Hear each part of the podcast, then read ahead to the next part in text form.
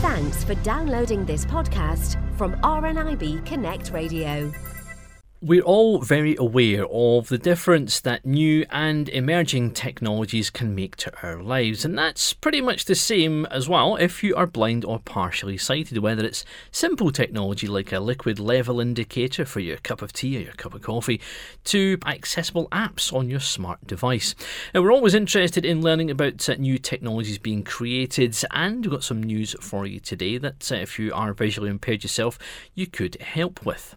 John Wise is a student from Glasgow who, in his master's year, is taking on a project to create a device to help blind or partially sighted people with navigation. To tell us more about the project and to find out how you can get involved, we have with us John right now. So, tell me a little bit about the course you're doing at the moment. Uh, I study MSc Product Design Engineering at Glasgow School of Art and as part of my master's project, I have to uh, like gain first-hand primary research insights and views from the kind of people I'd typically be designing for. At the moment, I'm looking at obviously designing a navigation and travel safety aid for blind and partially sighted people in urban areas. I just want to see what people think of existing design solutions, how people typically go about travelling within urban areas and how these experiences could be improved upon or altered in some way to improve the user's overall experience. So the project itself, then you're in your your master's year. How did this particular idea come to mind? I always thought it was an area of design that has been somewhat lacking. I always thought of like how how would people like travel around urban areas if you were visually impaired per se. I've obviously seen people in my daily commutes like using walking canes and guide dogs, and I've always wondered how could this be improved for visually impaired people. I also have a, a blind uh, member of my family who has obviously kind of inspired this as well when we talk about um, technology, we often focus on a bit of a mix of items which are retrofitted to make them accessible or products which are designed with accessibility, you know, right from the drawing board. Is that the way to go, do you think? Do you think that designers should be looking at accessibility right at that stage? Definitely, I think it should be the focal point of the proposed product's design. I guess people could use features in a smartphone, such as using Siri with Google Maps or something along those lines. But like even like I and like a lot of other people I know struggle to use these, and like I get lost and feel unsafe in urban areas. And you know, for visually impaired people, obviously this is like a, a such a greater challenge that might not be fully alleviated by products that currently exist on the market.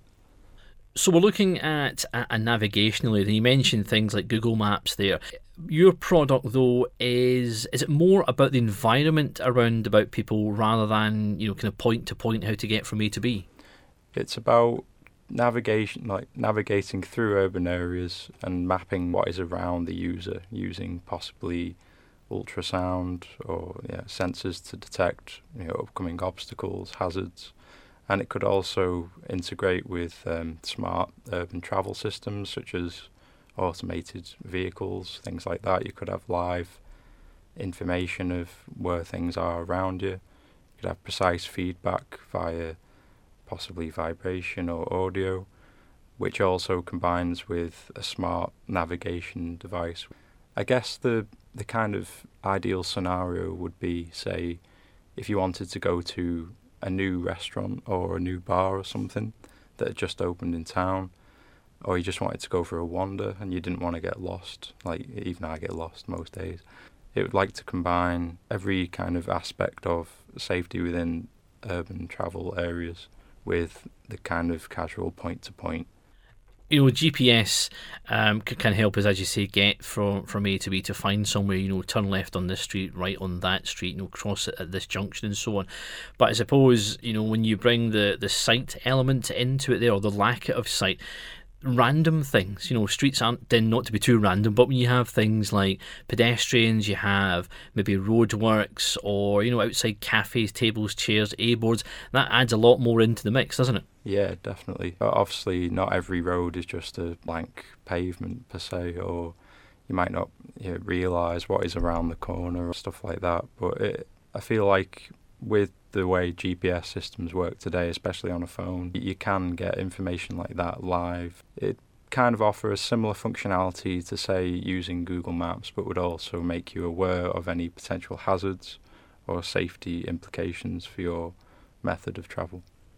So you're looking perhaps at obviously software here, but some perhaps bespoke created hardware as well. You mentioned things like something that maybe gives haptic or vibration feedback. So bearing in mind that you know we're in the 21st century now, are you know the kind of raw materials for doing that more readily available? Do you think that the technology itself, in terms of hardware, is is cheaper now too?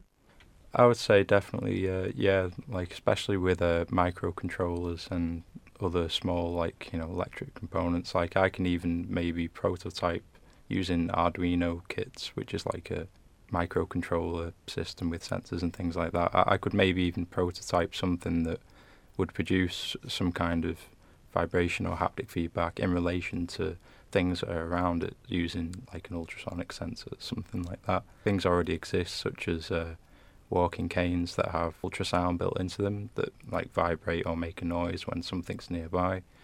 But that doesn't offer a particularly useful scope for navigating an urban area, especially one that's unfamiliar to you.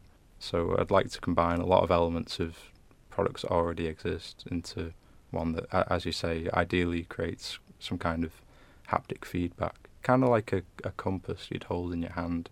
That's the kind of thing I'm like thinking of at the minute. But I just want to hear insights from obviously people who do navigate urban areas on a day-to-day basis. And you're looking for something then that, that complements the existing cane or the existing guide dog as well. I don't kind of want to replace guide dogs or anything per se, but um, any kind of product I would use, it would be probably like modular, so you could use it in different scenarios, such as alongside a walking cane, or you could attach it to a dog's collar, something like that, to enhance the experience of things that already help people on a day to day basis.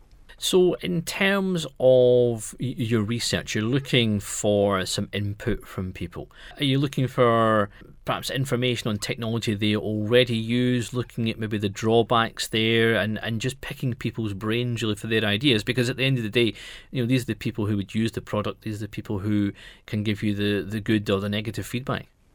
Uh, yeah, I'm looking for literally anything, uh, any thoughts, any insights, any experiences of uh, navigating uh, urban areas, um, visually impaired people using products that already exist, such as walking canes or guide dogs, or even you know using Google Maps. Please let me know what your experiences of those are, uh, good or bad. Do you have a deadline for your research? I would typically like to get most of my research done by the 13th of July, but um, like I'd be happy to you know, receive any kind of insights or uh, experiences like up until 18th of August is my actual deadline. so, yeah. If people would like to get involved, then how can they get in touch with you? You can either email me on j.wise1 at student.gsa.com ac.uk, or you can drop me a text if you'd like to do that on 07983 867 067. John, best of luck with the research and thank you for telling us all about it on RNIB Connect Radio. Thanks very much for having me. For more downloads like these, visit rnibconnectradio.org.uk slash podcasts.